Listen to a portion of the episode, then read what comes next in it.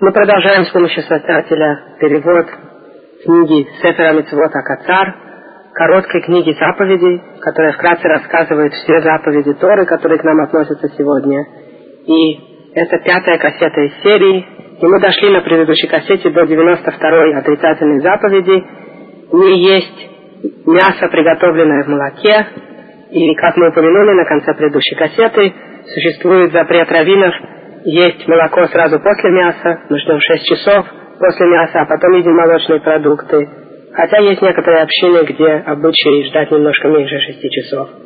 И если человек хочет есть мясо после молока или молочных продуктов, то он должен прополоскать рот и съесть что-нибудь между молочным и мясным. И также мы меняем скатерть или подставку, на которой находятся наши тарелки, наша пища, когда мы едим мясное после молочного, потому что наверняка, когда мы ели молочное, на стол падали кусочки пищи или стекал жир от пищи, и поэтому мы не можем есть на той же скатерти потом мясное, потому что тогда наверняка будет попадать в нашу мясную пищу остатки молочной. И поэтому у всех религиозных евреев есть отдельная скатерть или хотя бы отдельные подставки для мясной или молочной пищи. Например, если человек покрыл на неделю, скажем, перед субботой, стол скатертью, и эта скатерть будет использована для мясной пищи, то всегда, когда он в течение недели ест молочное, он подставляет какую-нибудь подставку или небольшое покрытие на стол. И мы переходим к 93-й заповеди. Все заповеди, которые мы обсуждаем сейчас, связаны в той или иной степени с кошерностью, запрещенные виды пищи. И 93-я заповедь – это не есть мяса некошерного животного.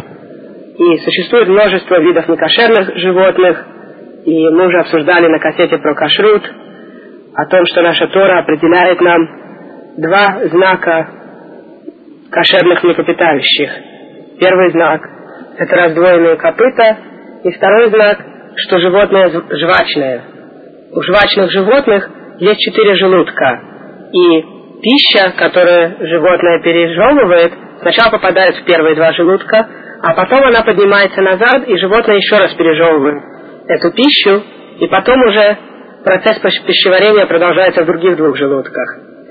И получается, что жвачные животные, как правило, все время жуют. Даже если оно недавно ничего не ело, то оно пережевывает ту пищу, которую оно съело раньше. И то нам разрешает только животные, у которых оба этих кошерных знака, Существует три таких домашних вида животных, то есть корова, овца и коза, а также семь диких таких животных. И Тора запрещает нам есть животные, у которых только один знак кошерности, и тем более животные, у которых нет ни одного знака кошерности. И более того, Тора нам даже рассказывает, какие именно животные имеют один знак кошерности. Существует три вида животных, в том числе верблюд, которые имеют знак кошерности внутри, то есть они жвачные, но копыта у них не раздвоены полностью. И существует один вид животных, у которых наоборот внешний знак кошерный, то есть копыта раздвоены, а, а внутренний знак не кошерный, то есть эти животные не жвачные. И это порода свиней. И с тех пор, как Тора была нам дарована, в мире было открыто множество континентов, которые не были известны тогда. Австралия, Северная и Южная Америки, множество островов, Новая Зеландия, в том числе Тасмания, Мадагаскар. И ни на одном из вновь открывшихся мест мира не было найдено животное, которое бы противоречило тому, что описано в Торе. Например, не было найдено ни одно животное, у которого снаружи знак кошерный, то есть копыта раздвоенный, а тем не менее оно не жвачное, кроме свиньи. Единственное такое животное, как обещает нам наша Тора, это свинья. И как говорит Талмуд, если человек встретил какое-то животное в пустыне, он не знает, кошерное оно или не кошерное, если его копыта раздвоены, и он уверен, что это животное не свинья, то значит это животное можно есть. Потому что единственное животное, у которого копыта раздвоены, и оно не кошерное, потому что не жует жвачку, это свинья, ее порода. И, конечно, это одно из множеств доказательств, что Тора не могла быть написана людьми, потому что люди не знали о всех породах животных, которые существуют, тем более, что тогда не было известно большая часть Земли. Ну и, конечно, человек, который ест любое из некошерных пород животных, ломает отрицательную заповедь, и любая некошерная пища загрязняет человеческую душу, и нельзя есть ничего, что происходит от некошерного животного. Поэтому нельзя есть, например, молоко некошерного животного, молоко свиньи или лошади нельзя пить, сыр, который сделан из этого молока и так далее. И поэтому наши раввины запретили любое молоко, которое производят не евреи. И только если еврей следит за тем, как доят коровы или другие кошерные животные, тогда можно пить это молоко. И такое молоко называется холов. Молоко, при которого стоял еврей, или сам еврей доил кошерных животных. Потому что если не евреи сами производят свое молоко, то не исключено, что они добавят немножко лошадиного, например, молока. И таким образом человек, который будет пить их молоко, будет ломать запрет.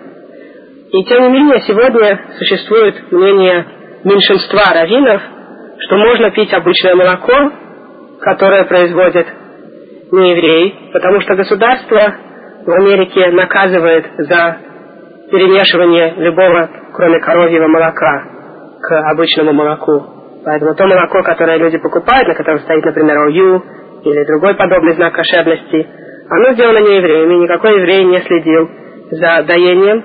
И ОЮ полагается на то, что, скорее всего, в это молоко не добавляют лошадиного или другого некошерного молока. И тем не менее, все праведные евреи не пьют такое молоко, и пьют только халав Исраэль. Холов Исраэль. Кошерное еврейское молоко, которое сделано под хашгахой, под проверкой раввинов. И это молоко сегодня не дороже, чем некошерное молоко. Поэтому любой, кто живет в Нью-Йорке, вполне может себе позволить покупать только по-настоящему кошерное молоко и не полагаться на мягкое мнение. Но, конечно, те люди, которые находятся вдалеке от Нью-Йорка, в местах, где по-настоящему кошерное молоко не попадает, многие из них полагаются на мягкое мнение и пьют то молоко, на котором стоит печать ОЮ. Если вы не знаете, что такое ОЮ, я вам объясню. Сегодня мы не можем покупать никакую почти пищу у неевреев без того, чтобы на ней стояла печать какой-то организации, которая проверяет кошерность этой пищи. Дело в том, что в старые времена пища приготовлялась очень и очень просто. Человек в точности знал, что он ест. Сегодня приготовление пищи очень усложнено. Любая готовая пища, продающаяся в магазине, будь то майонез, кетчуп, что угодно, содержит десятки, иногда сотни различных ингредиентов. И никогда не знаешь, что они могли туда добавить. Бывает майонез, в котором может быть немножко свиного жира, например. И поэтому без проверки кошерной организации невозможно покупать ничего в магазинах. Кроме очень редких исключений, конечно, свежих фруктов. Если свежие фрукты не из земли Израиля, то их можно покупать в еврейском магазине. Фрукты и овощи из земли Израиля покупать там нельзя, потому что те фрукты и овощи, которые израильское правительство экспортирует, с них не снимаются части урожая, которые нужно отдавать Коину, Леви и так далее. И поэтому эти овощи и фрукты нельзя есть, пока не снимешь труму, массер. И так как большинство из слушателей этой кассеты, наверное, не знают, как правильно снимать эти части, то поэтому, если вы знаете, что в овощном ларьке продают овощи или фрукты земли Израиля, то не покупайте их.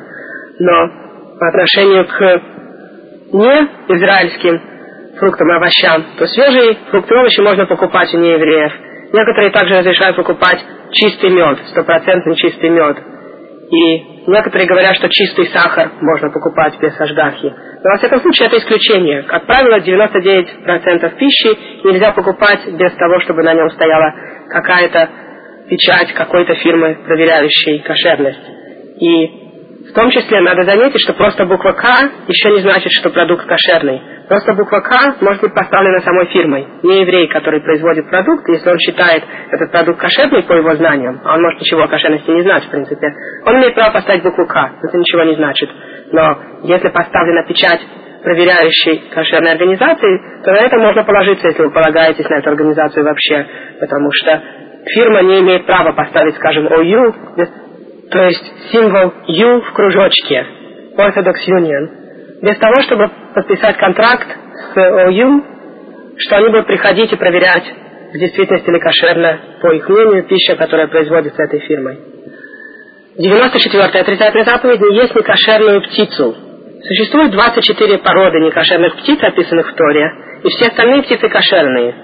Но так как мы сегодня плохо разбираемся в этих 24 породах, то уже много поколений назад раввины постановили, что мы будем есть только те птицы, о которых у нас есть традиция от прошлых поколений, что они точно кошерные. Ну и, конечно, эти птицы включают себя курицу, утку и гуся. И, в принципе, Талмуд нам описывает некоторые знаки кошерности птиц. И, тем не менее, без традиции, что эта птица кошерная, мы сегодня не едим никакую птицу.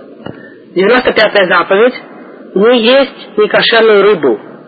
Некошерной рыбой является любой обитатель морей, океанов и рек, у которого нету чешуи и плавников.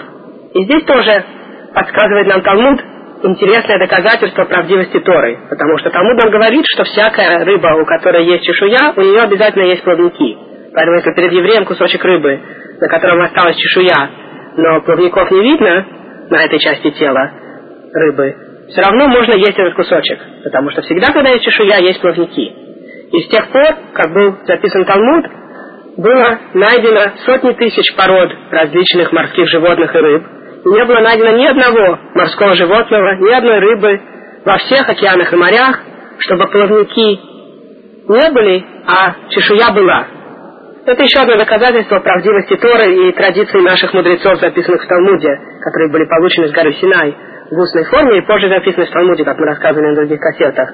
Откуда могли знать наши мудрецы, что из всех видов пород рыб, которые будут найдены в океане, нет ни одной, у которой была бы чешуя и не было бы плавников.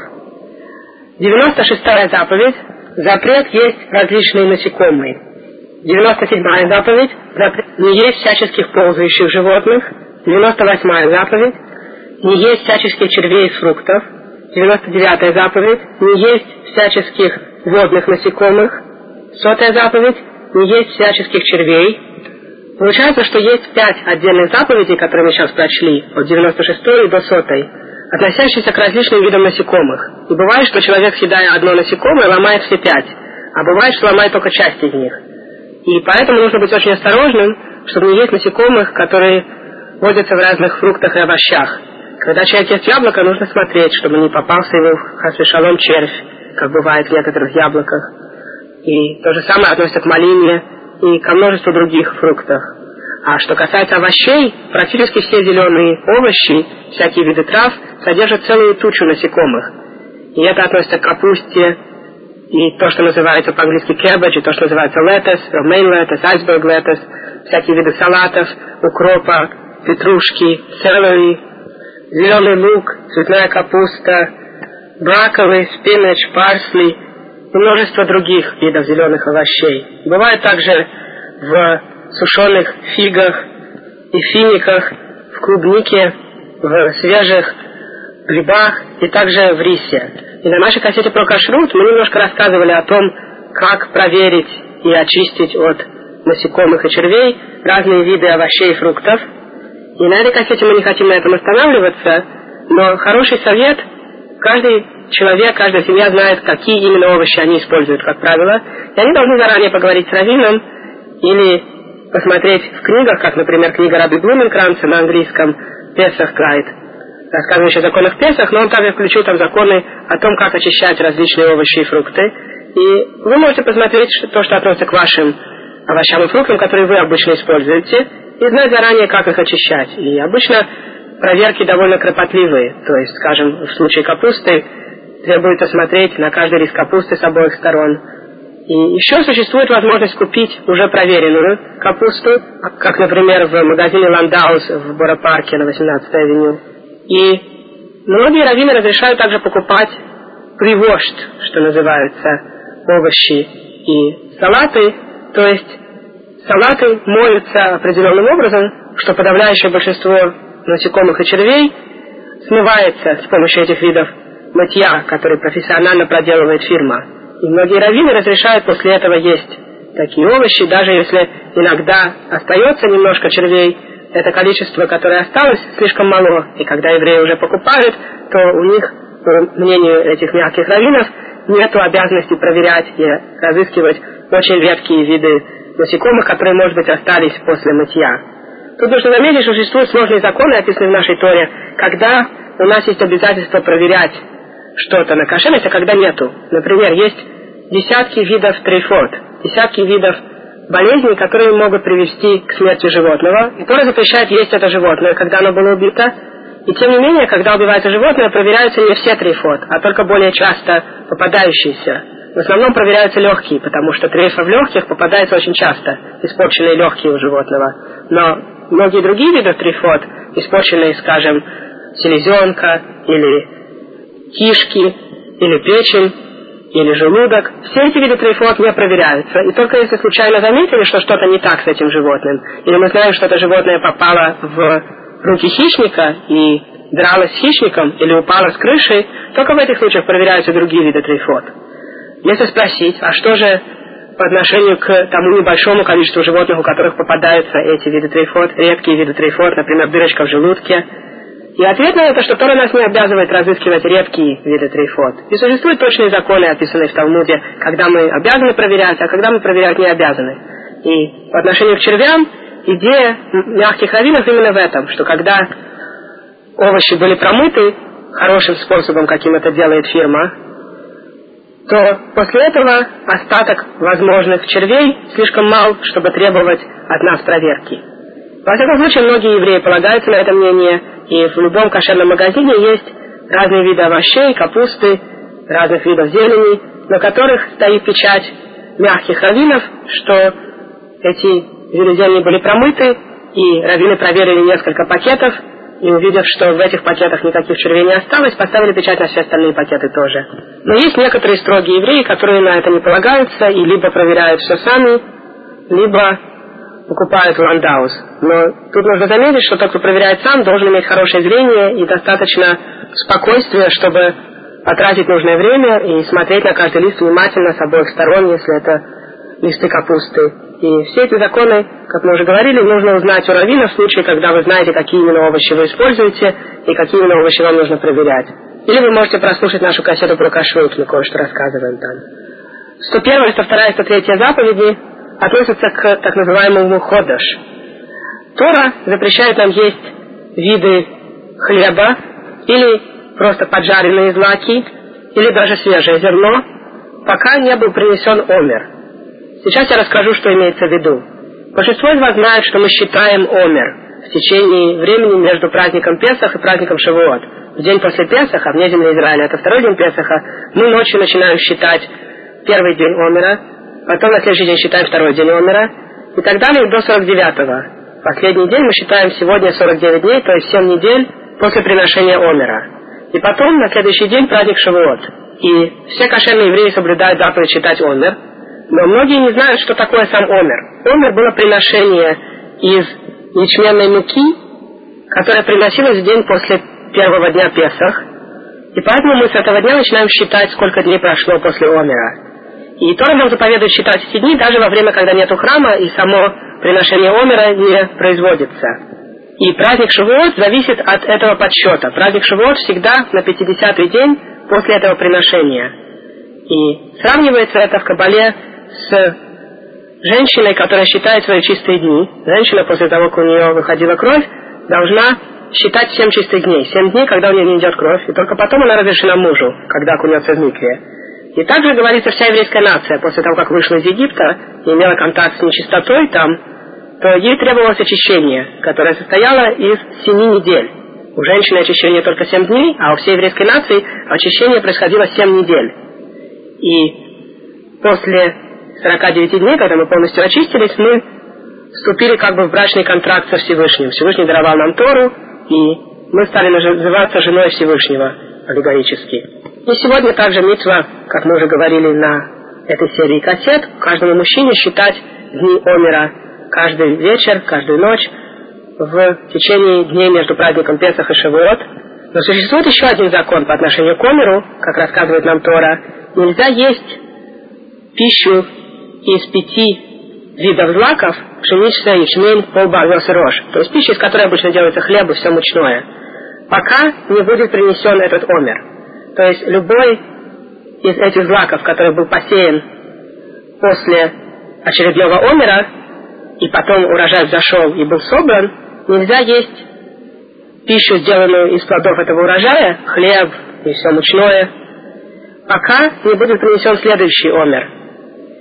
И в Америке есть два урожая.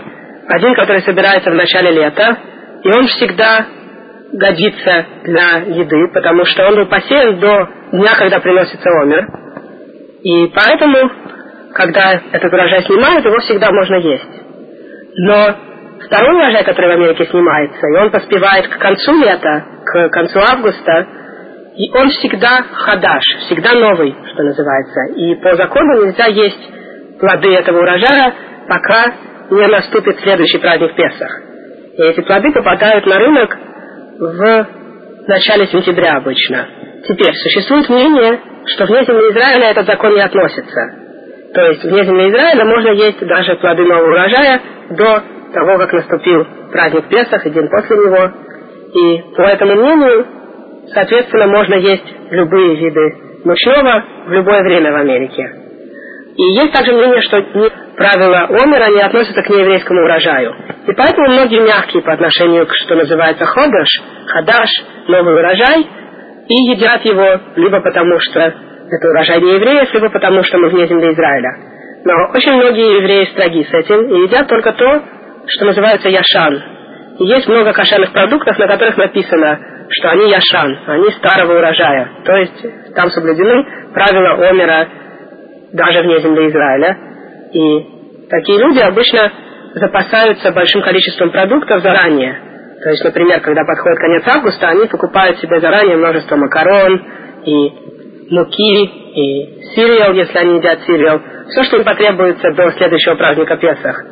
А после начала сентября они начинают покупать только в тех магазинах и в тех пекарнях, где продают яшан продукты, продукты старого урожая. И здесь это, конечно, три заповеди, как мы упомянули, потому что отдельная заповедь не есть хлеб, отдельная заповедь не есть жареные зерна, отдельная заповедь не есть свежие зерна из этих пяти злаков нового урожая. А пока не придет день, когда приносился Омер. И вне земли Израиля нельзя есть, соответственно, до 17-го Ниссана. Потому что, как все праздники вне земли Израиля два дня, также и день, когда приносился Омер считается либо 16 либо 17 Ниссана, и поэтому 17-го Ниссана еще все нельзя есть злаки нового урожая для тех, кто соблюдает законы Яшин. 104 заповедь не есть хамец после полудня в день перед Песах, то есть 14-го Ниссана, а мудрецы запретили есть хамец и два часа до этого, чтобы человек не ошибся. Поэтому примерно в 9 или в 10 утра последнее время, когда можно есть хамец, в день перед Песах. И каждый год точное время меняется, нужно смотреть по календарям.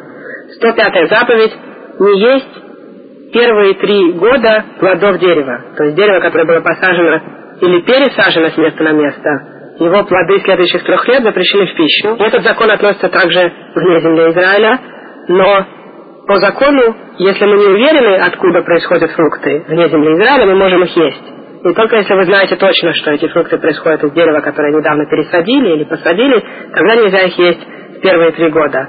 И мы уже рассказывали на нашей серии кассет по письменной тоне некоторые каббалистические причины на эту заповедь. И, конечно, как любая заповедь, существует множество секретов и глубоких концепций, связанных с этими тремя годами, когда нельзя есть плоды вновь посаженного дерева. 106 заповедь – не есть еду, которая приводит к смерти человека – имеется в виду совершенно определенный тип еды, как описывает нам Талмуд, когда мальчик лет 13 с чем-то крадет у своего отца мясо и вино и ест до отвала. И Тора нам определяет очень серьезное наказание для такого греха, наказание смертью. Казалось бы, этот мальчик не настолько провинился, чтобы быть наказан смертью. И тем не менее, Тора нам предписывает такое наказание, потому что из этого мальчика выйдет в результате бандит и убийца. Мальчик, который крадет у отца, чтобы наесться мясом, напиться вином, из такого мальчика мало хорошего выйдет. И одно из мнений в Талмуде, что этот закон никогда не был исполнен, что существует множество и множество деталей, и все детали этого закона практически невыполнимы. Зачем же Тора его тогда записала? Чтобы мы выучили свой урок, что когда умирает молодой человек, Иногда мы не понимаем, почему Всевышний его забрал. И существует множество причин, почему человек может умирать рано. Но одна из них не исключено, что Всевышний знал, что в будущем этот человек согрешит. И поэтому Всевышний его забрал заранее. Пусть он идет и получает свою часть в будущем мире пораньше, пока он не успел согрешить и не потерял эту часть. И также точно этот мальчик по закону, если бы все условия были соблюдены, был бы убит до того, как он успел сделать более серьезные грехи и быть наказан потерей будущего мира. Поэтому, когда мы видим такую тенденцию мальчика, по закону он мог получить наказание смертью. Но на практике, как я уже сказал, условий так много, что это наказание почти неприменимо. И еще из этого же стиха Торы Талмуд учит, что не следует есть до молитвы. Мы уже об этом немножко говорили на одной из предыдущих кассет этой серии. 107 заповедь – не сеять два типа зерен вместе в поле. И также не сращивать два типа деревьев вместе. И также нельзя сеять смесь семен в винограднике. И вообще Тора запрещает нам разные виды смесей, например, молоко с мясом для еды и для готовки, разные типы одежды, шерсть с льном, как мы увидим позже. И здесь разные виды растений, а также разные виды животных, скрещивать их запрещено. И все это связано с тем, что у разных видов разные духовные корни, и Всевышний хочет, чтобы вещи с разными духовными корнями перемешивались. Например, молоко имеет корень из хесед, доброты, потому что молоко матери дает ребенку жизни, поэтому оно белого цвета. А мясо, наоборот, из гвуры, со стороны суда, потому что нужно убить животное, чтобы съесть его мясо.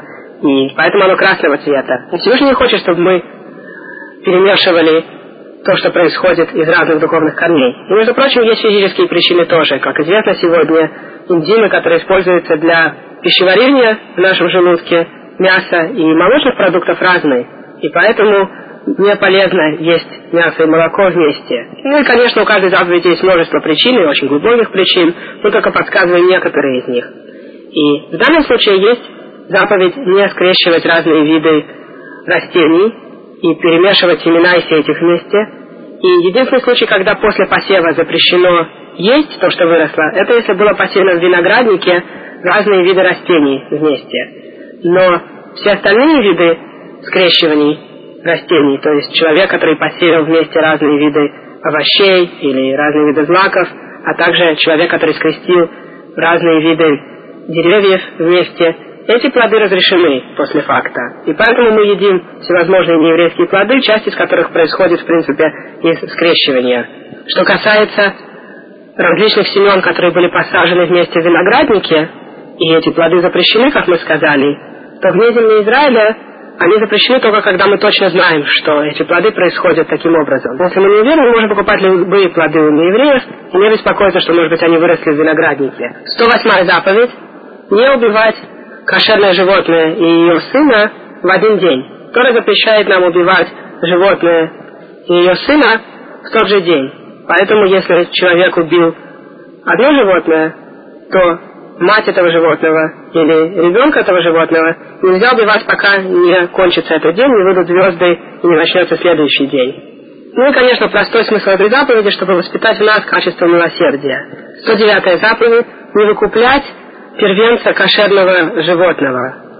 Потому что мы уже рассказывали, что мецва приносить такое животное в жертву, и коин съедает большую часть мяса, а жиры сжигаются на жертвеннике, и в наше время, когда у нас нет храма, это животное пасут, пока у него не выпадет мум, пока у него не появится изъян, например, оторвется кусочек уха или какой-то другой изъян, который сделает его негодящимся для жертвы, и тогда коин просто его съедает. Но выкуплять это животное нельзя, в отличие от некоторых других видов жертв, которые можно выкупить. Бехор, первенец кошерного животного, выкуплять нельзя. Следующие множество заповедей все относятся к различным запретам арайот – запретом мужчинам жениться на определенных женщинах, женщинам выходить замуж за определенных мужчин, иметь отношения с целым рядом определенных женщин, которые Тора запрещает, как мы сейчас увидим. И эти запреты очень и очень строги.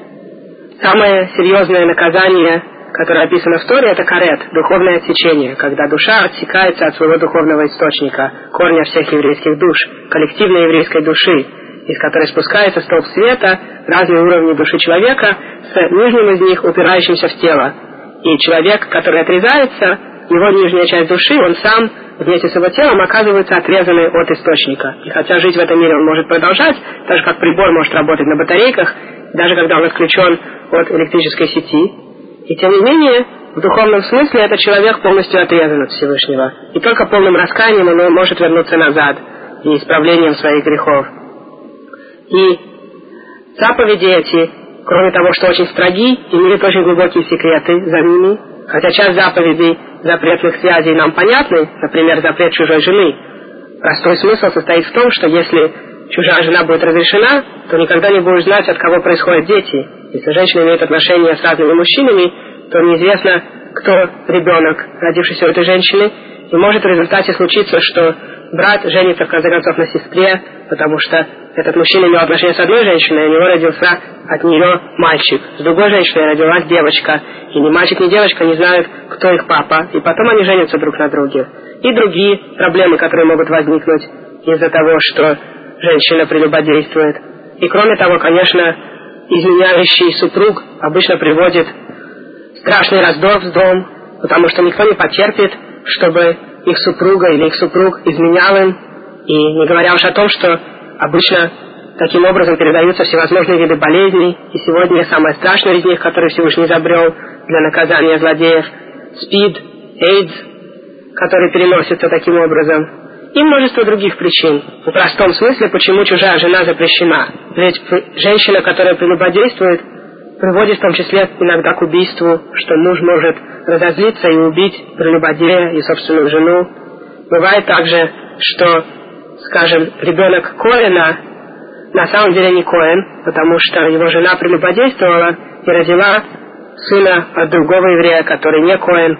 И теперь этот ребенок, который считается Коэном, потому что думает, что муж жены это его отец, может нарушать серьезные запреты, связанные с тем, что разрешено только Коэну, а обычному еврею запрещено. И наоборот, если муж Израиль, а прелюбодей Коэн, то ребенок, родившийся, думая, что он Израиль, будет ломать запреты по отношению к самому Коэну, потому что он не знает, что его отец Коэн.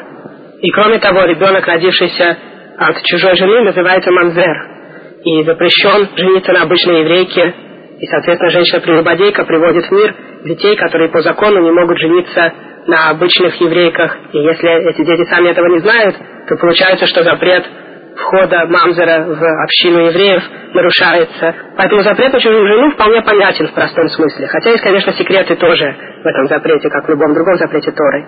Но многие из запретов, которые мы сейчас прочтем, будут непонятны в простом смысле. И существуют очень и очень глубокие секреты Кабалы, связанные с запретами Арайот.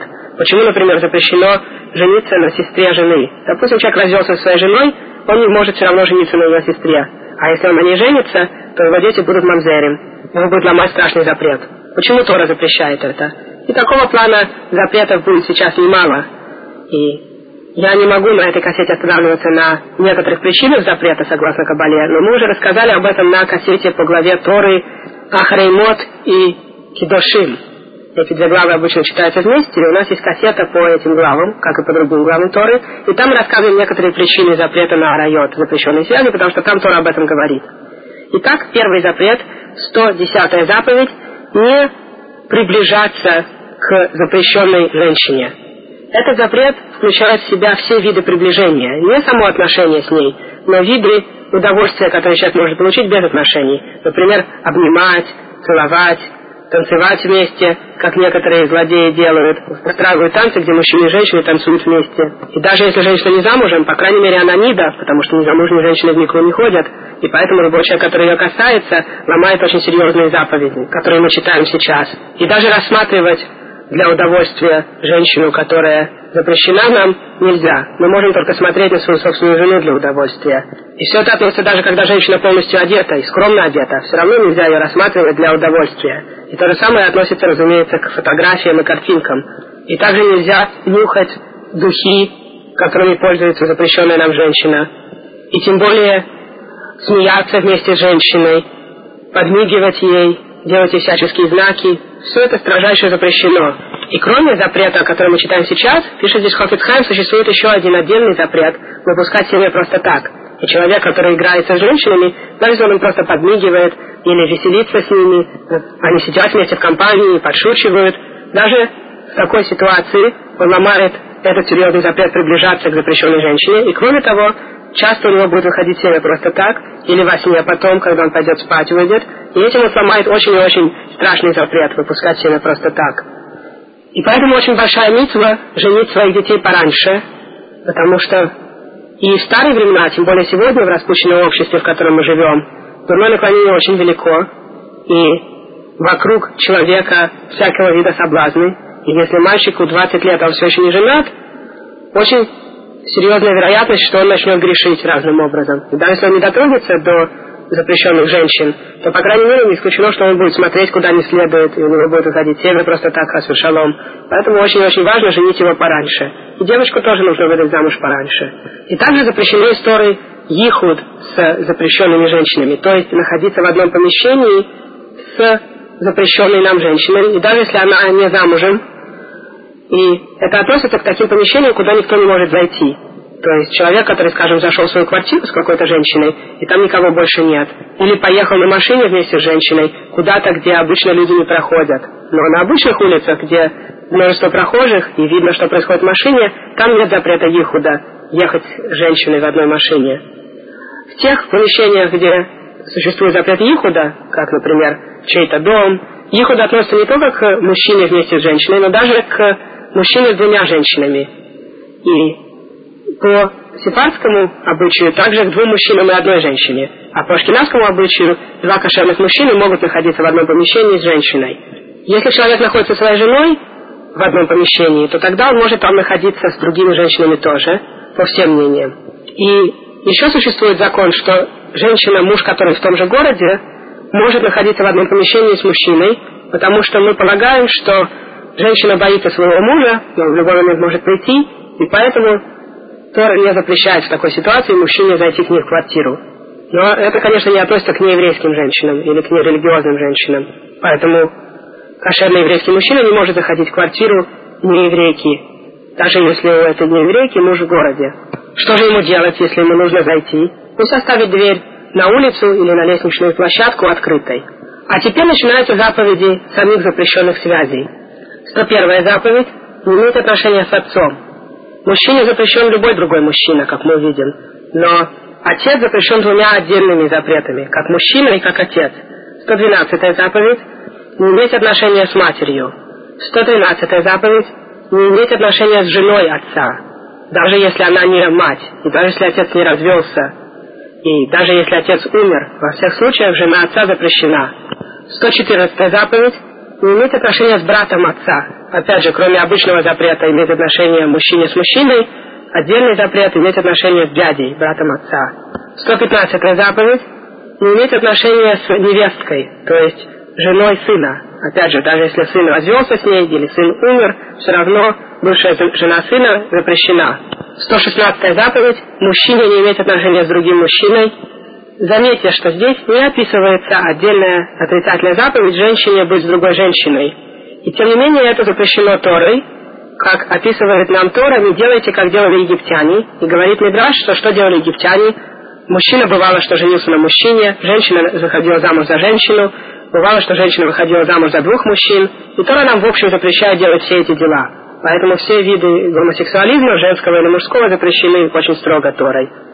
117 и 118 заповеди не иметь отношения с животным, мужчине или женщине то есть мужчине иметь отношение с животным, или женщине сделать так, чтобы животное с ней имело отношение. 119 заповедь. Не иметь отношения с дочкой сына или с дочкой дочки, то есть с внучкой. 120 заповедь. Не иметь отношения с дочкой. 121, 122, 123 заповеди. Не иметь отношения с дочкой жены или с мамой жены, или с внучкой жены. Есть, если человек женился на какой-то женщине, даже если он потом с ней разведется, и даже если она умрет, ее мама, ее дочка, ее внучка всегда этому человеку запрещены. 124 заповедь – не иметь отношения с чужой женой. 125 заповедь – не иметь отношения с тетей. В этой заповеди имеется в виду тетя, которая не является кровной родственницей, а именно жена брата отца. А дальше мы увидим запреты на другие виды теть, то есть на сестру отца и на сестру матери. 126 заповедь не имеет отношения с женой брата. Имеется в виду, даже если брат развелся со своей женой, и даже если брат умер. Единственное исключение, когда брат не имел детей, и мы уже обсуждали в одной из предыдущих кассет положительную заповедь делать ебум, то есть жениться на жене умершего брата, если у брата не было детей. Но во всех остальных случаях, если у брата были дети или брат жив, жена его очень строго запрещена, и, конечно, наказание за нее, как и на все остальные запреты, которые мы сейчас обсуждаем, это карет, духовное отсечение его и ее. 127 заповедь не иметь отношения с сестрой, будь то сестра по матери или сестра по отцу. 128 заповедь не иметь отношения с такой сестрой, которая дочка жены отца. И хотя эта сестра запрещена предыдущей заповедью тоже, но к ней относится еще один отдельный запрет. В то время как если сестра не является дочкой отца, то человек, имеющий с ней отношения, ломает один запрет. Разницы, конечно, нету, потому что и в том и в другом случае он получает карет, духовное течение. Единственная разница, которая существовала во времена храма, это общий закон, когда человек случайно ломает одну из заповедей за специальное ломание, которое положен карет, духовное течение, то этот человек приносит жертву. То есть за случайный грех ломания субботы, за случайные отношения с Нидой, за случайные отношения с чужой женой и тому подобное, за все эти случайные виды грехов, за которых, если человек делает их специально, будет наказание карет, то за случайный грех человек приносил жертву. Так вот, если есть два отдельных запрета, то он приносил две жертвы, потому что он сломал два запрета. Но если он ломает специально, то даже за один запрет наказание уже духовное отсечение, карет. С другой стороны, не запрещена дочка жены отца, когда она не наша сестра. Например, у отца есть сын от одной женщины, у какой-то другой женщины была дочка от какого-то мужчины, а потом этот отец и эта женщина поженились, то дочка женщины и сын отца могут жениться друг на друге. И ни Тора, ни Равин этого не запрещают. 129 и 130 заповеди не имеют отношения с тетей. И имеется в виду сестра отца или сестра матери. Любая из этих тет запрещена под страхом карет, духовного отсечения. 131 заповедь не имеет отношения с сестрой жены, пока жена жива. То есть, если человек даже развелся со своей женой, он не может жениться на ее сестре. Но если у человека умерла жена, то он может жениться на ее сестре. И причина на этот закон, и также на все остальные запреты, которые мы сейчас читали, очень глубока и содержит все секреты Кабалы, и мы не можем сейчас на этом останавливаться. Простой смысл состоит в следующем. Человек, у которого умерла жена, обычно легче всего сможет адаптироваться к ее сестре, у которой, скорее всего, похожий характер, похожий опыт жизни, похожий духовный корень. И ей будет легче с ним жить, если он подходил ее сестре. А тем более, если у человека были дети от женщины, и его жена теперь умерла, то лучшая мачеха будет сестра умершей, которая будет, разумеется, любить детей своей умершей сестры. А не как обычно получается, что когда человек женится на новой жене после смерти предыдущей, то мачеха не любит особенно детей предыдущей мамы. И с другой стороны, Тора запрещает человеку развестись со своей женой и жениться на ее сестре, потому что это приведет к соперничеству. Ну и тем более жениться на двух сестрах сразу. А если слушатель мог бы спросить, а почему же Яков женился на двух сестрах? И ответ на это достаточно глубок, и мы не можем на этой кассете останавливаться на всех ответах, которые наши мудрецы дают.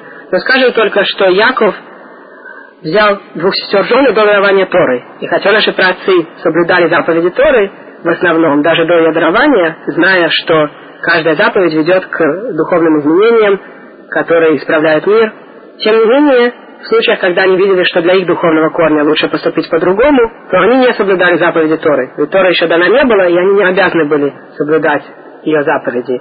Теперь, два брата, Якова и Исав, были предназначены в этом мире для двух разных исправлений. Яков должен был исправить свою часть, а Исав свою. Но Исав пошел по плохой дороге. И тогда Якову пришлось взять две жены, Рахель, которая ему предназначалась, и Леа, которая предназначалась Исаву. Но так как Исав пошел по плохой дороге, то Якову пришлось исправлять и то, что относится к нему, и то, что относится к Исаву. И поэтому Яков получил два имени – Израиль и Яков. И существует, соответственно, две вторые половины, одна относящаяся к Израилю и одна к Яков, Лея и Рахель. И поэтому Яков, зная свой духовный корень и зная то исправление, которое ему пришлось сделать, женился на двух сестрах.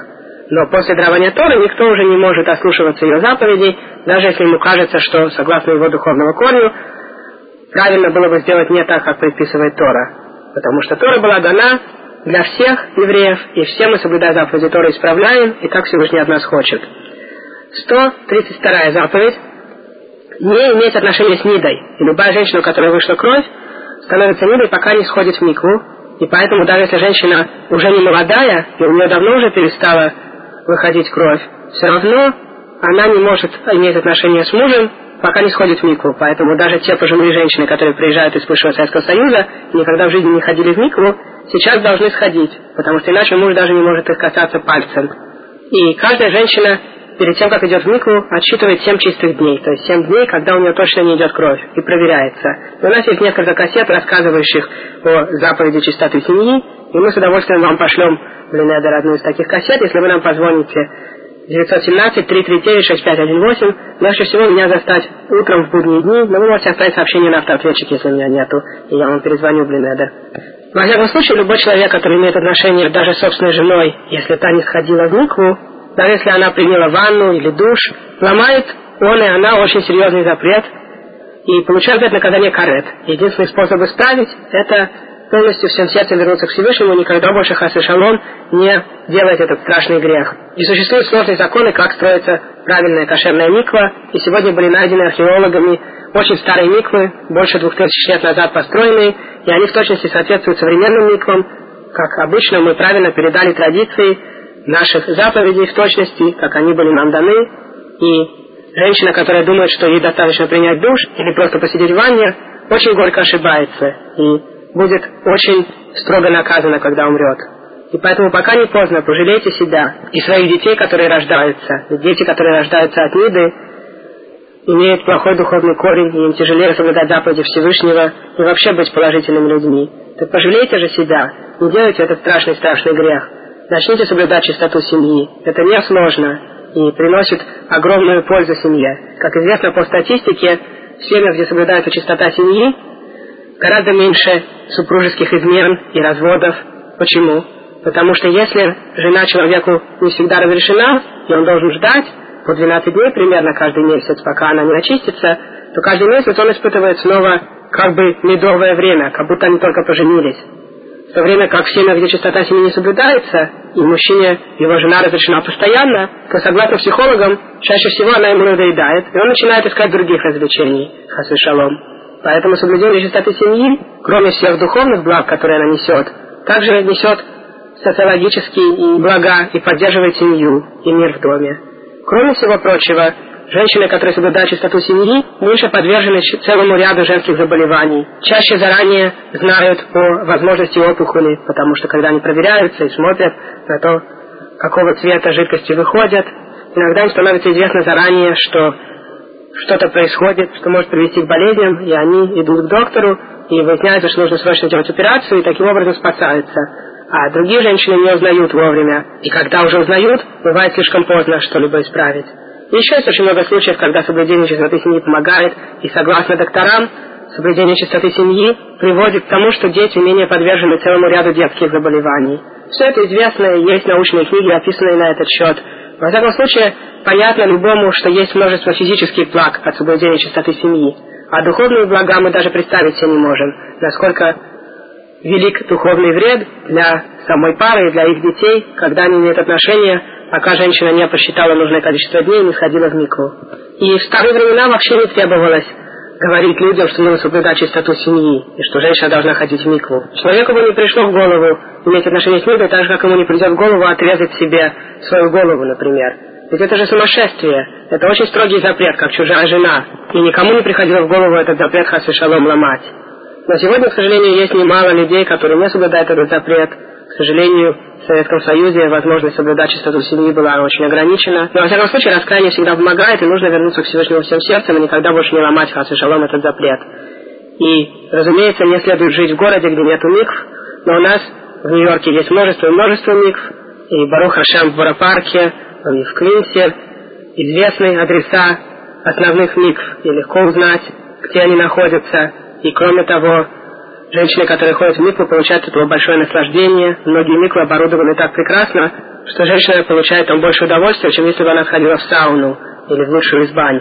А то, что некоторые глупые женщины считают, что можно заразиться чем-то в микве, они сильно ошибаются. Никто никогда ничем в миквах не заражался. даже наши мужские миквы, которые находятся под каждой синагогой, хасидские мужчины ходят в микву каждый день. И у нас под каждой синагогой есть миква. И она далеко не так хорошо оборудована, как женские миквы.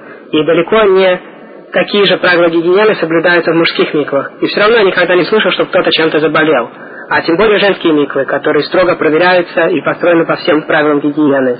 Ведь те же женщины, которые раскрывают свой рот, говоря, что в микву опасно ходить, потому что можно подцепить болезнь, ведь эти же женщины часто ходят в бассейн, в сауну, в баню, в море, и не боятся ничего подцепить. Только когда доходит до митцвы Всевышнего, вдруг у них появляются аргументы, что опасно соблюдать заповеди Всевышнего. Зато для собственного удовольствия они уже не настолько утонченные и готовы плавать в бассейне вместе со всеми. Что, кстати, строго запрещено в тех бассейнах, где плавают мужчины и женщины вместе. Конечно, запрещено находиться и тем более там плавать, потому что одеты все неприлично, и еврейская женщина не может в такой одежде появляться перед мужчинами. И единственное разрешение – это плавать в бассейнах, где только плавают вместе женщины, а мужчины, например, плавают в другое время. И то это не лучшее время провождения плавать в бассейне, но если женщине очень хочется плавать, то как минимум понятно, что очень строго запрещено плавать в бассейне, где ее может видеть мужчина в такой одежде. И мы уже рассказывали на других кассетах о правилах скромности женщины, как она должна одеваться, и любая женщина, замужняя или замужняя, должна носить платье, которое полностью покрывает колени, даже когда она садится, и колготки, которые непрозрачны, чтобы кожа ног не была видна под платьем, через колготки, должны быть толстые колготки, и нельзя носить платье с короткими рукавами или с вырезом спереди или сзади, и замужняя женщина вдобавок должна покрывать свои волосы. И поэтому, разумеется, никакие из этих правил не соблюдены э, в той одежде, которую носят люди в бассейне, и поэтому никакая женщина не может туда заходить. И мужчина, конечно, тоже. Только если в бассейне отдельно плавают мужчины в какое-то время, а в другое время плавают женщины. И даже тот, кто следит за теми, кто плавает, если плавают женщины, то спасательница должна быть тоже женщиной. Потому что если следит мужчина, то получается, что эти женщины нескромно одеты перед этим мужчиной. Поэтому можно ходить только в такие бассейны, где женщина-спасательница следит за женщинами, которые плавают. А может быть в другое время бассейн открыт для мужчин, и там мужчина-спасатель следит за мужчинами, которые плавают. 133 заповедь. Не иметь отношения без кидушин, без женитьбы. То есть человек должен сначала жениться, а потом иметь отношения с женщиной. И одна из причин, как мы уже упоминали по отношению к чужой жене, также и здесь, если женщина имеет отношения с разными мужчинами, то когда у нее рождаются дети, неизвестно, кто отец. И есть, конечно, другие причины, и любому нормальному человеку понятно, что святость зивуга, святость отношений между мужчиной и женщиной не выдерживает отношения без женитьбы. Только когда обручаются муж и жена и проходят через хупу, тогда э, их связь становится святой, ведь кедушин происходит от слова «святость», потому что еврейская женитьба – это святая святых, и отношения между мужем и женой – это прекрасная заповедь, с помощью которой можно исполнить еще одну заповедь – принести в этот мир другие души людей, родить детей. И даже когда женщина уже старая, и у нее не будет больше детей, все равно, когда они вместе с ее пожилым мужем, они производят духовные изменения в духовных мирах. И все это является святой заповедью для нас. Но если человек имеет отношение просто с какой-то женщиной, которая ему попалась, и таким образом он оскверняет святость настоящих отношений между праведным мужем и праведной женой. Ну и, конечно, та женщина, которая не ходит в микву, вдобавок запрещена очень строгим запретом под страхом карет, духовного отсечения, и поэтому практически все женщины сегодня, которые не замужем, в микву, конечно, не ходят, и поэтому любой, кто имеет с ними отношения, кроме запрета иметь отношения без женитьбы, ломает также очень строгий запрет иметь отношения с Нидой. 134 заповедь – не возвращать назад разведенную жену, когда она успела между тем жениться на другом. То есть, человек, который развелся со своей женой, может на ней снова жениться, если он не коин. Коин не может жениться на разведенной, и мы об этом уже рассказывали в других местах. Но обычный еврей может жениться на разведенной женщине, в том числе на той женщине, с которой он сам развелся. И даже есть митцва взять назад свою разведенную жену. Но если она, пока была разведена, вышла замуж за другого, и потом ее второй муж умер или развелся с ней, то первый муж не может снова на ней жениться. И простой причиной этого запрета, чтобы не получилось, что люди нашли возможность заниматься проституцией по разрешению Торы. То есть, если бы не было этого запрета, то сегодня бы человек женился на женщине, и после отношений он бы завтра с ней развелся, а потом она пошла, вышла замуж за другого, и с ним развелась. Потом первый бы ее снова взял, и так далее. И, конечно, это привело бы к страшным разрушениям святости еврейских семей, и поэтому Тора запрещает снова жениться на той женщине, на которой человек уже был женат, и она между тем побывала замужем за кем-то другим. Кроме того, существует запрет раввинов не жениться на женщине, пока не прошло три месяца после ее последней женитьбы, после развода. Потому что если женщина развелась или ее муж умер, то она может все еще быть беременной. И мы всегда хотим знать, чей будет ребенок. Поэтому следующие три месяца мы ждем. И если она не беременна, то тогда на ней может жениться другой мужчина. А если она беременна, то на ней нельзя жениться, и дальше, если не родится ребенок, то нельзя жениться в первые два года после рождения ребенка. Но во всех случаях, конечно, нужно посовещаться с раввином. И еще в 134 запрет включается женщина, которая изменяла мужу. Если женщина имела отношения с другим мужчиной, то она становится запрещенной мужу, и муж должен с ней развестись. В то время как женщина, которая была изнасилована, и она не виновата, остается разрешенной своему мужу, если муж не коин. Но если муж коин, то ему и такая женщина запрещена. 135 заповедь. Не выходить замуж жене человека, у которого не было детей, который умер, пока она не пройдет через халицу. Мы уже рассказывали про заповеди Ибам и Халица, что когда у человека был брат, и он умер бездетным, то жена брата не может выйти замуж, пока не будет сделано одно из двух либо она выйдет замуж за живущего брата, это называется ебун, либо один из живущих братьев сделает ей халицу, то есть она снимет его ботинок определенным образом и произнесет определенные слова, описанные в нашей Торе. И мы это все уже рассказывали на одной из предыдущих кассет, когда обсуждали эти две заповеди. Так вот здесь говорится про отрицательную заповедь, про запрет этой женщине выходить замуж, пока она не пройдет через халицу. И когда она прошла через халицу, она разрешена любому мужчине, кроме Коина. 136 заповедь Человек, у которого нижний орган отрезан, или в нем есть дырки не в тех местах, где положено, или он разбит, сплющен определенным образом, такой человек не может жениться на обычной еврейке. Существуют очень сложные законы, какие именно виды порч нижнего места, того места, на котором мы делаем обрезание, какие именно виды порч делают человека пацуа дака и корут шавха, что называется в Торе. Человека, который не может жениться на обычной еврейке. И, конечно, в случаях, когда у человека появились какие-то проблемы с этим местом, и физические порчи, дырки или какие-то переломы, то он должен поговорить с раввином, потому что бывает, что он должен даже развестись со своей собственной женой. Но, тем не менее, такой человек может жениться на нееврейке, которая перешла в иудаизм, на георет. И еще есть общий закон, что виды порч с нижним органом, которые происходят сами, или человек с ними рождается, не делают его под судака, и он может жениться на обычной еврейке. Но те виды изменений, которые делаются людьми, например, доктор, который проводил операцию над этим местом и что-то отрезал там, то бывает, что человек становится после этого под судака. И поэтому, кстати, перед тем, как человек идет на разные операции, связанные с этим местом, ему обязательно нужно поговорить с большими раввинами. И также когда рождаются дети с различными проблемами этого места, и доктора иногда советуют разные виды операций, нужно говорить с большими раввинами, потому что нередко доктора хотят только собственные выгоды и получить большие деньги за операции, и бывает, что проводятся ненужные операции, опасные для ребенка, которые только сделаны ради косметических изменений, чтобы там покрасивее было как бы. А на самом деле эти операции часто делают ребенка корут шавха, или пацуа дака, и он после этого не может жениться на обычной еврейке. И нужно всегда говорить с раввином заранее и с очень большими докторами, потому что специалистов в этих делах немного, хотя урологов в Америке очень много, но тех, кто хорошо разбирается в этих проблемах, очень и очень мало. И многие из докторов, к сожалению, слишком заинтересованы получить свои деньги, чтобы советовать правильно. Но вообще хороший совет перед любой операцией всегда говорить с раввинами, потому что совет Торы всегда остается наиболее полезным. 137 заповедь – не жениться мамзеру на обычной еврейке, и также женщина-мамзерка не может выйти замуж за обычного еврея. Только человек, перешедший в иудаизм, может жениться на мамзерке, или наоборот, мамзер может жениться на женщине, которая перешла в иудаизм. И мамзер называется человек, который родился от одного из видов связей, наказание за который карет, кроме связи с Нидой хотя Нида запрещена под страхом карет, тем не менее ребенок от Ниды не является мамзером и может жениться на обычной еврейке. Но любой другой вид связи, за который наказание карет, например, чужая жена, сестра, тетя, все дети, которые рождаются таких связей, называются мамзером.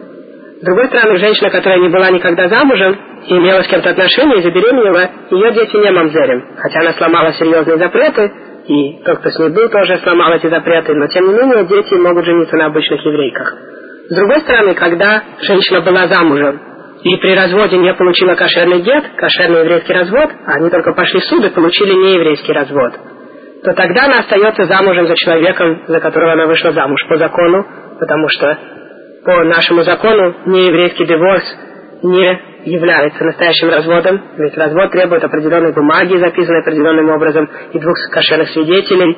И поэтому женщина, которая получает только не еврейский развод, только диворс, остается замужем за своим бывшим мужем. И если она теперь будет иметь отношения с кем-либо, или выйдет замуж за кого-либо, то ее дети будут мамзерем. Поэтому очень важно любой женщине, которая разводится, обязательно настоять на том, чтобы муж дал кошерный еврейский развод. Уже было немало, к сожалению, людей, у которых мамы не настояли на кошерном еврейском разводе. И потом, когда эти люди родились, они родились мамзерем. И потом они стали религиозными евреями, и теперь могут жениться только на гиорет или на другой мамзерке, как они сами. И это очень и очень больно для людей, конечно. И все это потому, что их мамы вовремя не подумали и не получили кошерный еврейский развод. 138 заповедь.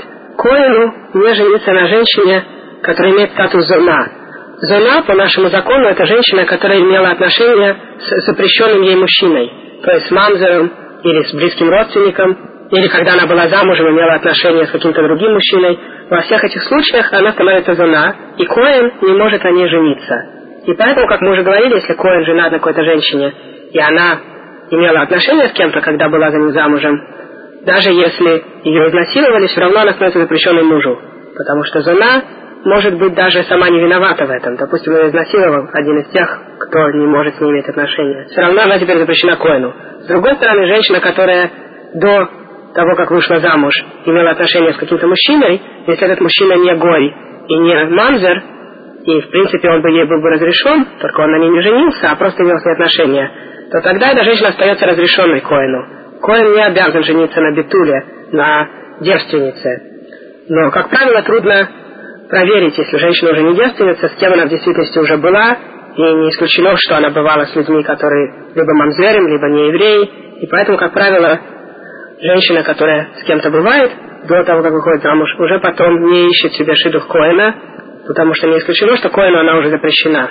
139 запрет. Коину нельзя жениться на халала. Халала – это женщина, которая либо имела отношение с Коином, когда не разрешена была Коину, либо родилась от мужчины, который халаль, или от коина, который имел отношение с запрещенной ему женщиной. То есть, если коин, например, имел отношение с зоной, упомянутой раньше, и родилась от этого девочка, то эта девочка будет халала и запрещена коину. А если родился мальчик, то он халаль и не имеет святости коина. И этот мальчик халаль соблюдает заповеди как обычный еврей, не как коин не имеет ни привилегий, ни запретов, относящихся к коину.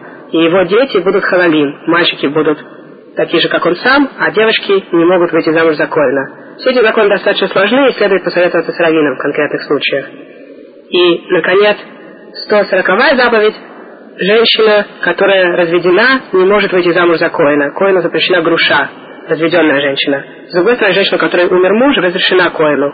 141 отрицательная заповедь. Коин не может находиться в одном здании с мертвым, тем более дотрагиваться до мертвого. И эта заповедь относится к Коаним и сегодня. Единственное исключение, когда умирает у Коина близкий родственник, отец или мать, сын или дочь, незамужняя сестра или брат и жена. В этих случаях Коин может приближаться к мертвому телу своего родственника ради того, чтобы их похоронить. И, соответственно, встают вопросы, когда Коин, например, идет в госпиталь, где обычно содержатся органы мертвых и сами мертвые тела. Еще иногда, когда Коин летит в землю Израиля на самолете, и в самолете привозят гробы, чтобы похоронить мертвых. Во всех этих случаях нужно поговорить с раввином, и те Коаним, которые слушают эту кассету, должны как следует знать законы, потому что очень часто случается, что Коин по незнанию имеет контакт с мертвыми, и ему это запрещено. 142 заповедь – не перемешивать два типа животных или птиц вместе. Мы уже говорили о запрете гибридов, когда обсуждали перевешивание семян. 143 заповедь – не кастрировать человека или животное. Многие этого не знают и кастрируют своих кошек, а на самом деле это запрещено Торой. Вообще, желательно животных в доме не иметь, потому что, как правило, они требуют особого ухода и пищи, и вдобавок есть запрет есть, пока не дал поесть животному. И кроме того, нельзя трогать животных в субботу, и множество других проблем, которые возникают по отношению к животному. Поэтому большинство религиозных евреев вообще животных не имеет. Если у человека есть много энергии, он хочет ее потратить ради Всевышнего, то вместо того, чтобы держать животных, пусть пойдет и поможет пожилым людям, или навестит больных в госпитале, или поможет следить кому-то за детьми. Есть гораздо больше возможностей использовать свою энергию для людей. И нет никакого смысла тратить силы и деньги на пищу для того, чтобы содержать животных. Что касается кастрирования мужчины, то есть виды операций, которые входят в эту категорию, поэтому, опять же, всегда, когда человек проходит операции, связанные с этим органом, нужно поговорить заранее с раввином. 144 заповедь – не делать форму человека. Имеется в виду разные виды статуй, и по некоторым мнениям даже картины и фотографии запрещены. Но обычай следовать мягкому мнению, что все, что не выпукло, можно, и поэтому мы имеем, как правило, фотографии и картины людей, но запрещено иметь статуи, то есть любые выпуклые скульптуры или даже барельефы с формой человека запрещены. И также запрещено делать формы звезд и луны и солнца. И этот запрет, по многим мнениям, относится даже когда эти формы не выпуклые, то есть картину солнца или луны тоже запрещено иметь, или тем более рисовать. И также в этот запрет входит имитирование того, что находилось в нашем храме, и в том числе нельзя делать семисвечник, минору с семи концами. Поэтому все еврейские миноры сегодня либо имеют восемь или больше концов, либо шесть или меньше. Но семисвечники мы не делаем. 145-я заповедь – не делать точно такое масло, как использовалось в храме. И это масло мы все равно не знаем в точности, как оно делалось, потому что часть из растений, которые в него входили, в точности сегодня неизвестны. 146-я заповедь – не делать киторет, благовония точно в такой пропорции, как были в храме. То есть те благовония, которые сжигались каждый день в храме утром и вечером, из них 11 ингредиентов, как описано в Торе и в Талмуде, как мы читаем каждый день Петума Кеторет Кейцад. Мы не можем в точности такой же кеторет сделать для своих целей и использовать.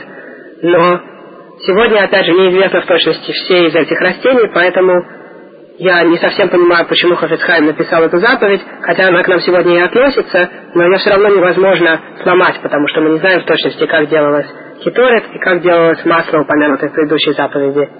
Следующие заповеди будут в основном говорить о запрете делать работу в определенные праздники, и мы говорили уже в предыдущих кассетах о положительной заповеди отдыхать в эти праздники, а теперь Хаветхайм перечисляет отрицательные заповеди. То есть 147-я заповедь не делать работу в первый день Песаха, а вне земли Израиля, соответственно, и второй день.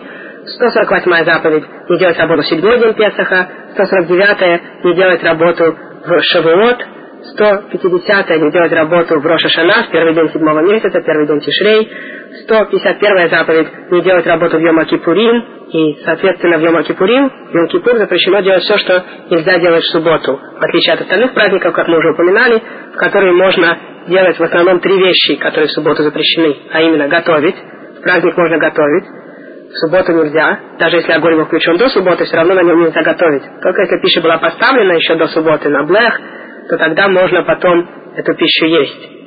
И мы уже описывали точные законы на предыдущей кассете в этой серии. И в праздник можно зажигать огонь от уже горящего огня. И также в тех видах плиты, где есть время pilot light, постоянный маленький огонь, можно зажечь от этого другой огонь и увеличивать его, но нельзя уменьшать и тушить. И в-третьих, в праздник можно носить на улице, а в субботу носить на улице нельзя. И только там, где есть терув, и если ваш раввин разрешает полагаться на этот эруф, то тогда и субботу можно носить в определенных местах, окруженных определенным образом, с помощью сурат апетах, с помощью эрува. И мы не будем сейчас вдаваться опять же в детали, мы уже говорили о законах субботы на одной из предыдущих кассет в этой серии. Так вот, Йом-Кипур запреты относятся таким же образом, как в субботу, не как в остальные праздники. 142 заповедь – не есть и не пить ничего в Йом-Кипур. И также запрет Йом-Кипура включает в себя стирать в кожу масло или какие-то кремы, носить кожаную обувь, мыться. И единственное, что можно, это помыть руки утром, пальчики до конца три раза, и также после туалета. Но мыть даже руки в остальное время просто так для удовольствия нельзя, а тем более остальные части тела. И также нельзя иметь отношения между супругами. Все это запрещено в Йом-Кипур. Если человек не может не есть целый день, потому что есть опасность для жизни, то тогда ему разрешено есть и пить просто столько, сколько требуется, чтобы не возникла опасность для жизни. Но желательно, если он может и нет опасности в этом, есть и пить меньше, чем шиур, меньше определенного размера, каждые 9 минут. Какой это размер? Питья – это столько, сколько помещается в щеке жидкости. То есть небольшое количество питья меньше, чем помещается в одной щеке человека. А еды меньше, чем размером с фиг, то есть примерно сантиметров 20 кубических еды можно съедать каждые 9 минут и выпивать немножечко жидкости меньше, чем помещается в щеке человека. И человек должен заранее до Йом-Кипура, если у него такая ситуация, что придется есть и пить для спасения жизни, он должен измерить все эти размеры и заранее приготовить эти виды пищи и питья, чтобы он мог по такому количеству съедать и выпивать каждые 9 минут. Но если этого ему не хватает и есть опасность, то тогда он может есть столько, сколько ему требуется и пить. 153 заповедь не делать работу в первый день Сукота, 154 заповедь не делать работу в восьмой день Сукота, то есть Шмини Ацерет. Ну, вне земли Израиля, конечно, оба эти праздника по два дня, как мы уже говорили, как и все остальные праздники. И Шмини Ацерет, два его дня называются просто Шмини Ацерет, и второй день называется Симхат Тора, радость Торы, потому что в этот день заканчивают читать Тору и начинают заново с начала книги Брешит. 155 заповедь не делать ничего, из чего выйдет осквернение имени Всевышнего. Человек должен быть очень осторожен со своими акциями, чтобы люди, смотрящие на его, больше уважали Всевышнего и любили его, они говорили, вот такой-то, такой-то религиозный еврей, и смотри, как он себя ведет по отношению к другим, смотри, какие он грехи делает. И чем более праведный человек, тем более он должен быть осторожен, чтобы про него ничего плохого не сказали. И вести себя очень осторожно, потому что тем больше будет осквернение имени Всевышнего, если про этого человека будут говорить, что он недостаточно хороший человек. И во всех, конечно, случаях нужно спрашивать у раввинов, потому что не всегда, когда над нами смеются, нам нужно вести себя по-другому. Ведь иногда смеются именно над нашим соблюдением заповедей, и тогда нам нужно, наоборот, соблюдать заповеди открыто и показывать, что мы верим во Всевышнего и соблюдаем его заповеди. Поэтому не всегда, когда люди недовольны нами, нам нужно изменить поведение. Но в действительности нужно не вести себя плохо таким образом, чтобы вышло осквернение имени Всевышнего. А тем, что мы соблюдаем заповеди открыто, мы наоборот освящаем имя Всевышнего. И еще мы уже говорили о Митве Кидуш Ашем, и в некоторых случаях человек должен даже отдать жизнь, чтобы не сломать определенные заповеди, как идолопоклонство, запрещенные связи, например, иметь отношения с Нидой или с чужой женой, и также убийство другого. Мы уже об этом рассказывали на других кассетах. И здесь речь идет об отрицательной заповеди, не осквернительно Всевышнего, тем, что сломать заповедь, даже когда нас заставляют. И также, если не евреи специально нас заставляют ломать заповеди ради того, чтобы мы не соблюдали заповеди Торы, то есть не имеет никакого удовольствия, а просто хочет заставить нас сломать заповедь, тогда мы обязаны отдать жизнь, если при этом присутствует миньян человек. Поэтому если, скажем, при присутствии миньяна не еврей говорит нам, я тебя убью, если ты не приготовишь мне еду в субботу, то мы имеем право готовить ему еду, потому что это он делает для своего собственного удовольствия. Но если он говорит нам, приготовь мне еду, я это выброшу в помойку в субботу, то тогда мы должны отдать жизнь, потому что он пытается нас увести от религии. 156 заповедь – не идти за мыслями нашими и за тем, что мы видим глазами, когда они нас уводят от Всевышнего. И это имеется в виду в том числе размышления о женщинах, размышления о том, как человеку иметь отношения с женщинами, размышления о других религиях, размышления о идолопоклонстве, размышления о атеистических теориях. Все виды размышлений, которые приводят человека к грехам, запрещены Торой. И на этот счет Тора говорит нам, и мы читаем это каждый день, в третьем отрывке Шма, «Лунот атуру ахарели вавхем и ахарейны хем». Не путайтесь, идя за своими сердцами и за своими глазами. То есть человек что-то видит, ему это нравится, он начинает раздумывать, как бы совершить грех, который ему так захотелось совершить, и потом он уходит от Всевышнего. 157 заповедь – не уничтожать ничего святого. Например, имена Всевышнего написаны. Нельзя выбрасывать просто в помойку, тем более сжигать, а нужно положить их в генизу, чтобы их похоронили в земле. Обычно их хоронят вместе с мудрецом Торы. И также старый тфилин, который больше не используется, нельзя просто выбросить, даже если из него вынутый паршиот, отрывки из Торы. С другой стороны, по закону разрешено выбросить цицит, который испортился, или старый шофар, который больше не нужен, или старую минору. Но многие праведные люди даже эти вещи кладут в генизу. 158 заповедь слушать слова суда, и в основном имеется в виду главный еврейский суд, и когда мудрецы Талмуда напечатали свой Талмуд, в котором они включили вкратце все устные традиции по отношению к заповедям, как соблюдать каждую заповедь, то мы обязаны слушаться в точности того, что написано в Талмуде, и даже те заповеди, которые были добавлены раввинами, как заборы вокруг заповеди Торы, даже эти заповеди запрещено ломать из Торы, потому что Тора говорит нам слушаться раввинов. У раввинов была возможность добавлять заборы к законам Торы, поскольку, поскольку они сообщают, что эти заповеди не даны самой Торой, а сделаны ими раввинами. И сегодня все мы следуем Талмуду во всем. И все евреи, ашкенадские, сефардские, йеменские, в основном 99% заповедей соблюдают все одинаково, потому что мы все следуем одному Талмуду, традиции наших мудрецов, которые были получены с горы Синай и записаны позже в Талмуде, а также добавочным заповедям от раввинов, которые они добавили как заборы. И единственные небольшие различия между разными евреями разных общин – это в некоторых интерпретациях Талмуда и в некоторых особых обычаях, которые были приняты какими-то общинами как строгости. И мы это уже обсуждали в других кассетах и не хотим сейчас сдаваться. Но в основном все религиозные евреи соблюдают заповеди одинаково. Вот, к примеру, электричество во времена Талмуда не существовало. И тем не менее все религиозные евреи запрещают включать электрический свет в субботу. Будь то йеменские евреи, сефардские евреи, ашкенадские евреи. Как же раввины все с этим согласились? Что запрещено из Торы включать электрический свет в субботу, потому что в Талмуде описаны общие принципы того, что запрещено делать в субботу, и в том числе включение электрического света выпадает под некоторые из этих категорий, и поэтому запрещено, например, как работа готовки, нагревание металла до красноты. Это относится к condensate light, к лампочкам с вольфрамовой нитью. Что касается лампочек с газом, fluorescent light, то есть другие запреты Талмуда, которые относятся к ним. И поэтому все религиозные евреи в основном согласны с тем, как соблюдать заповеди, кроме небольших исключений. 159 и 160 заповеди не добавлять к заповедям Торы и не отнимать от заповедей Торы. Потому что даже раввины, у которых была сила ставить заборы вокруг Торы, то есть добавлять заповеди раввинов, все равно не имели права заявить, что эти заповеди даны самой Торой. 161 заповедь – не падать ниц на камень, даже перед Всевышним. Единственное, где на каменный пол можно было падать ниц, это в самом храме. Но если в синагоге каменный пол, то тогда даже в Йом-Кипур, когда обычай падать ниц перед Всевышним, то есть распростать руки и ноги, то нужно положить коврик между нами и полом. Но в синагогах, где пол не каменный, многие раввины разрешают падать ниц, а другие раввины все равно требуют, чтобы было подложено что-то, какой-нибудь коврик, или повернуться немножко, чтобы человек не полностью раздвигал руки и ноги, или немножко повернул голову, когда он лежит.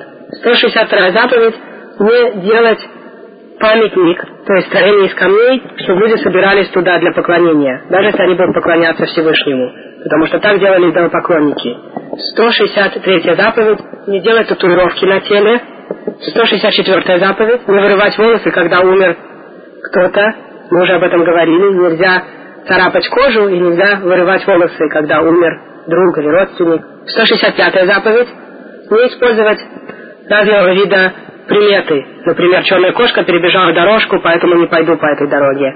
166 заповедь – не использовать благоприятные времена, то есть говорить в это время я буду так-то делать, потому что хороший знак, хорошая примета, а в это время не буду. Эта заповедь похожа на предыдущую. 167 заповедь – не колдовать. И 168 заповедь – тоже не колдовать, но есть разные виды колдовства. Одни попадают в 167, а другие в 168 заповеди. Мы уже рассказывали гораздо больше на кассетах о колдовстве, первая и вторая части, и не будем повторяться. 169 заповедь – не собирать змей или животных с помощью колдовства, как некоторые произносят различные заклинания, чтобы животное вышло или наоборот ушло. 170 и 171 заповеди тоже связаны с колдовством и предсказанием будущего и собиранием мертвых. Одно называется Маасеов, а другое Едоний. При первом обычно использовался череп, и человек вызывал мертвого для разговора, а при втором использовалась определенная кость из птицы. И все эти виды колдовства нам запрещены. И 172 и 173 заповеди запрещают спрашивать у таких колдунов. А 174 заповедь это не собирать мертвых для вопросов. И имеется в виду люди, которые не ели, не пили, не шли на кладбище и пытались получить какое-то видение от мертвых. 175-я заповедь – не быть уже пророком, то есть не говорить от имени Всевышнего, то, что сказано Всевышним не было. 176-я заповедь – мужчине не сбривать виски, пейсы. И 177-я – не бриться лезвием. И мы уже рассказывали на кассете «Понедельник главе Мор», что Тора запрещает в двух местах брить бороду. В одном месте слово «гилуах» использовано, бритье, и во втором использовано слово «ашхата» – уничтожение. И тому до сути, что запрещены только те виды бритья, в которых есть и то, и другое, и ашхата, и гилуах. Например, если человек бреется лезвием, то он уничтожает полностью волосы, бороды и это обычный способ бриться. Это называется гилуах. С другой стороны, если он подрезает ножницами, это тоже называется гилуах. Обычный способ срезать волосы. Но немножко волос остается, и поэтому это называется ашхата, уничтожение. С другой стороны, если он выдергивает волосы пинцетом, то это называется ашхата, потому что волос полностью уничтожается, но гилуах это не называется, потому что это необычный способ бриться. Остается обсудить вопрос электрических бритв. Электрические бритвы, в принципе, снимают волосы полностью, и это обычный способ бриться, и поэтому большинство раввинов запрещают их так же, как лезвие. Но есть некоторые раввины, которые говорят, что электрическими бритвами можно бриться. И поэтому праведные евреи, как правило, оставляют себе бороду, и есть те евреи, которые вообще никогда не стригут бороду. И этот обычай основан на описаниях великого каббалиста Аризаля, но во всяком случае бриться электрической бритвой очень нежелательно, а лезвием бриться по всем мнениям запрещено. Что касается висков, нужно их оставлять как минимум до конца уха, а по некоторым мнениям достаточно оставить их до середины уха, то есть немножко ниже глаз. И Шулханарух приводит только первое мнение. Поэтому казалось бы, что во всяком случае сефардские евреи должны оставлять виски как минимум до конца уха. Но некоторые, к сожалению, по незнанию оставляют довольно-таки маленькие виски и, наверное, полагаются на второе мнение. Но желательно, конечно, делать, как заповедует нам большинство раввинов, и как мы видим на фотографиях предыдущих поколений сефардских и ашкенадских евреев, и как делали наши праотцы, иметь бороду, и, и многие даже имеют пейсы. То есть оставляют волосы висков расти ниже и до подбородка по некоторым обычаям.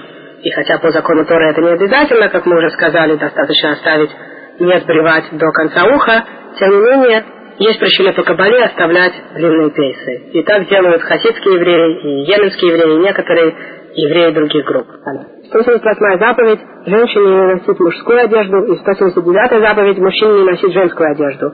И понятно, что простая причина состоит в том, что если мужчин будет принимать за женщин, а женщин за мужчин, то из этого может выйти страшный разврат, и нельзя носить даже одну из видов одежды, которые носит противоположный пол. И по этой же причине женщина не может носить штаны или джинсы, как делают некоторые нерелигиозные женщины или американские женщины. И даже вести себя как женщина мужчине нельзя, и поэтому нельзя, например, красить волосы для мужчины или вырывать волосы, которые уже посидели, чтобы остались только темные волосы.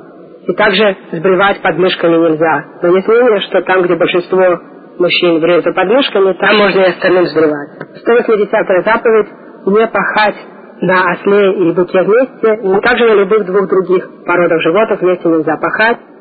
Твоя заповедь – выносить шатность, одежду из шерсти на вместе, и нужно проверять пиджаки и женские платья, и вообще всю сложно сделанную одежду на шатность, потому что бывает, что даже шерстяные костюмы имеют немножко льна, и запрещено их носить, пока они не будут исправлены. Несколько заповедей, которые мы сейчас прочтем, это отрицательные заповеди, супротив всех положительных заповедей, которые мы уже читали.